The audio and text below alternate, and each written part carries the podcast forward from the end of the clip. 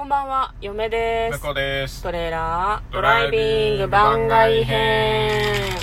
はい、始まりました。トレーラードライビング番外編。この番組は映画の予告編を見た嫁と婿の夫婦が内容を妄想していろいろお話ししていく番組となっております。運転中にお送りしているので安全運転でお願いしまはいす。、今日はメインスタジオの方から映画の感想をね、はい。喋っていきたいと思います。久しぶりに本当に運転してます。はい、運転しております。私が助手席の方でメインで収録を担当させていただいております。はい嫁です。向こうです。も う二度目の自己紹介ねはいはい。えー今日見てきた映画はこちらです。竜とそばかすの姫。うん。はい。長編アニメーション作品、細田守さんの監督でしたね。はい。はい。で、まずですね、私たち事前にこれどういう話なのかなっていうのを妄想していたので、妄想の内容をざっくり振り返っていきたいんですけれども、竜という存在がう、んなんかこう、竜っていう仮想現実空間を、なんかちょっと脅かしてるみたいな感じの予告編だったんだよね。そうね。う。うんん。で、その予告編を見てですね、私たちは、実は、竜は、その、運営なんじゃないかっていうことをざっくり妄想してましたね。そうだね。あの、んなんか、セリフでこう、優を壊さなければ、なんか、良くないことが起こるみたいな。ことを、竜が言ってたから。言ってた気がする。そう。んだから、まあじゃあ、その、迷惑行為をしてると思われた竜は実はうん。運営アカウントで。そうそうそうそう。運営がやばいやつを事前に消去してたんだけど、うんそれをなんか誰かが勘違いしたんじゃないかみたいなね。そうそうそうそう。なんかアカウントが凍結されるからみんなわーわー騒いでたんだけど、その凍結されてるアカウントはどういうアカウントだったかっていうと、みんなをこう良くない方向に先導したりとか、ネットの世界が素晴らしいから現実忘れちゃおうぜみたいな危険なことを言ってる人たちのアカウントを事前に凍結していただけだったっていうようなオチなんじゃないかと。で、そうですね。その U っていうその53億人が使っているすごいすごいシステム世界を作ってるのは主人公の女の子の隣のクラスの男子。っていうところまで妄想してましたね。細田は守監督のね、うん。作品にはなんかすげえ才能が集まってるっていうそうそうそうそうそう。パターン。をね我々は。これこれまでの例えばサマーウォーズであるとか、はい。未来の未来とかもそうだったかなということで、はい。まあ、その辺にも即してちょっと妄想してみたんですけどじゃあここから先はネタバレありの感想になります、ご覧になってない方は聞く際お気をつけください。うん。ね。オープニングの曲がすごく良かった。ああ曲ね。なんかノリがいい曲でしたね。そうそうそう。うん「ララライララライ」って言ってるあの曲をですね結構 CM とかでも結構頻繁に聴いていたので嫁はあ最初からこの曲なんだと思ってちょっとうん。出だしテンションが上がりましたね。そうね。僕出だしテンション上がったところとしては、うん。まあテンション上がったのかな。あの YOU のうん仮想世界である YOU に接続するのが、うん。あの、生体データをもとに、うん。自分のキャラクターを勝手に作ってくれて、そあー。こに、あの、目とか、うん。手とか、うん。いろんな感覚を、うん。あの、リンクさせていくっていう、うん。うんあの、設定になっててね。まあ一番最初の最初には出てこないんだけど、うん。途中でそういう接続の仕方をして主人公の女の子がん。ベルになってくっていう。うん描写が出てたじゃないですか。はいはいあの時にすげえやべえ機能があったのめちゃくちゃ発展してんぞと思って。そうねサマーウォーズのオズからめちゃくちゃ発展してるぞっていうのと、う耳にイヤホンつけてるだけで生体データ抜かれんのやばっ ちょっとやばっと思って。若干の恐怖も感じましたよね恐怖感じたよね。面白いけど本当に。うんなんかあの Bluetooth イヤホンみたいなの耳につけるだけで全部データ抜かれちゃうらしくてそうそうそう。大丈夫未来だけど大丈夫ってすごい思いましたな、なんならね、あの、後付けの設定でわかることだけど、うん後からね、発覚することだけど、うんあの、自分のそのデータうんの中から、こう、隠れた才能まで、あの、分かってしまうというか。そうなんですよね。なんか、だから、あれって、あの、んなんかさ、こう、ああいうのに参加する時のアバターって、課金したりとか、うん自分で好きな見た目にできるのが楽しいわけじゃん。うん。それを、なんかこう、システム側で勝手に決められちゃうのが、嫁は、なんか、現実だったらあんまり流行んなくないかなと思ったんだけど、その、そのあたりはどうでした？あ、僕は逆にいいなと思いましたね。あ本当に？うんまあそういう意味だと、あの、僕らの世界よりうん何年も先の未来っていう感じがしてたから、うんそういうなんか自分のね、あの、容姿とかそういうのに関してはある程度なんか、あの、認めてるという。なんかこうなりたい、憧れになりたいみたいなうん。のは今よりももっと、なんて、低下してるそういう思いが。そういう世界観なのかなと思った、逆に。だから、うん結構勝手に作ったアバターもうん受け入れて楽しもうみたいな。まあまあ、作り変えられるのかもしれないしね。リセットしますかっていうのも一出て応、たから。キャンセルもできるからね、何パターンか自分のそのパーソナルな、そう、だから写真データとかそういうのからね、勝手に抽出されてたもんね。怖いよね。本当に怖い。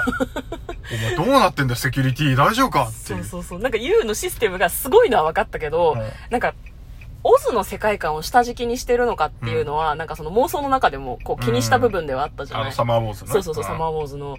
あれってオズの世界の後ってことでいいのかな？後だと思うけどな。でもだとしたらさ、前なのかな、うんオズはさ、前かもしれない、でも確かに今考えると。どうなんだろうね。うん。なんかだから、きうんそういう生体リンクの機能とかはオズの時よりも発展してる気はするけど、うん。オズの時はあの、なんていう、現実世界のあらゆるものとリンクしてたじゃん。そうそうそうそう。でもあれは仮想世界にすごく特化してたから、今回のね。SNS がめっちゃ発達してるっていう感じだったもんね。オズはなんかそこにビジネスとか、うんインフラとかも全部紐付けられちゃってたから、うんそれであんな混乱したのかなと思うので、どうなんだろうね？時系列はどっちが先なのかなってちょっと見ていて気になったわよね。あとなんか、あの、うん全然その、最初に言われたけど出てこなかった設定としては、あの、5人の賢者が作ったらしいって言うよね。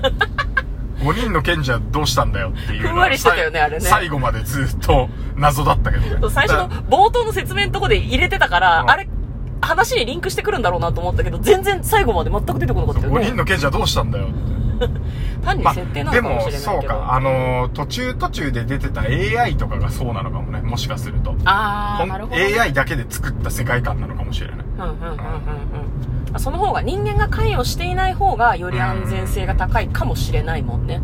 なんか作為とかがこう、プラスされにくいかもしれないから。そうだねうん。まああとなんでしょうね。結局その、竜の存在もまあ気になったけど、よ嫁はさ、竜とその、ベルっていう、まあその、現実世界ではすずちゃんっていう女の子なんだけど、すずちゃんのアバターがベルっていうアカウントで、うん。で、なんかそのベルが、あの、ネットの世界で、竜の世界で、なんかこう、竜と出会うんだけど、竜の見た目が野獣っぽくて、もう完全にディズニーの美女と野獣をベースにした何かじゃんと思って、はいはいはいはい、確かにね。なんか絵面とか、そのバラ、秘密のバラを育ててるとか、そういう要素も全部下敷きになってるのが美女と野獣で、うん。ああと思って、あそういうラブストーリーってすごい思いましたねう、ん見た瞬間に。確かにね。うん。あの、城の感じとか完全にオマージュしてたもんね。そうそうそうそう。いや、なんかあの、なんだろうな、城に誘われていく感じとか、うん本当に全部そう。ベル、ベル、ベルっていう名前もそうだしあ、、確かに。そう、あの、着てる頭巾とかも、あれ、ディズニーの方のお話でも、雪が降ってるから、ベルは頭巾を被ってるんだよね。そうだったね。ううんん。なんかすごい、その、その通りのやつ、その通りのやつってずっと思ってたんだけど。あれは、あれだよね。ちょっとなんか、ラブストーリーに寄せた、なんか、うんミスリードだったなっていう風に、見終わった段階ではちょっと思いますね。なんか、ラブの要素必要だったかなとは、なんかちょっと個人的に、嫁は好みの問題もあるんだけど。まあまあ、あの、あれじゃないですか。んあの、親子愛とかそういうのもラ全部ラブだから。なるほど、なるほど。そういう意味だとラブストーリーだったんだけど、人間愛ってこと？にまあ人間愛も含めてね。ねそう、でも確かにあのなんだろう、高校生としての恋の話とかは、うん。まあ、なんだろう、なくても成立したけど、いろんなラブの形っていう意味ではあってよかったのかなって思う。だからその、ほら、あれじゃない、竜の正体を探っていく上で、うん候補者が何人も出てるわけじゃない。そうだね。そう、そこをなんかこう、うまく、なんていうの、散らすために結構いろんな登場人物を出してたような気がするから、そうね。うん。なんか、それ、それぞれの、そのキャラクターの深掘りをもうちょっと見たいとか、スピンオフでもう少し保管されたりするのかなとか、そういうのいろいろ考えましたね。あ確かにね、なんかいろんなところをこうカットしてきっとこう、本当はもっと膨らみがある部分だったんだろうけど、収まりきらないからなくしたんだろうなっていうところが結構あったような気がしたもんね。あのー、しのぶくん？はいはいはいはい。しのぶくん、そう、あのー、他のみんなは結構すごいキャラクターが集まってたじゃない、そうだね。あのー親友の女の子はめちゃくちゃプロデュース力。はいはいはい。あの子がすごいよね。とか、うん。そう。まあ、やっぱいたね。それはあの妄想当たってて、当たってた当たってた。あいつすげえなっていう。そう、すごい能力とか、すごいところに勤めてる人がめっちゃ出てくるっていうのが当たってたよね。まず一個当たったよね。うん。で、あと、その、容姿がすごく美人だけど、うん。えっ、と、実はちょっとあんまり自分に自信のない女の子とかう、んうんうんうんあと、実はインターハイに行けるぐらいすげえ、うん。うん。あの、カヌーのうん。男の子が出てきたりとか。そうねそうねそう。っていう中で見ると、で、あとね、主人公の女の子も歌で世界を席巻するぐらいのうん才能があったわけじゃないですか。その4人の同級生が同じ学校に通ってるって結構奇跡。うん奇跡。その中で、ただのイケメンでしかない、忍くん忍くんっていう。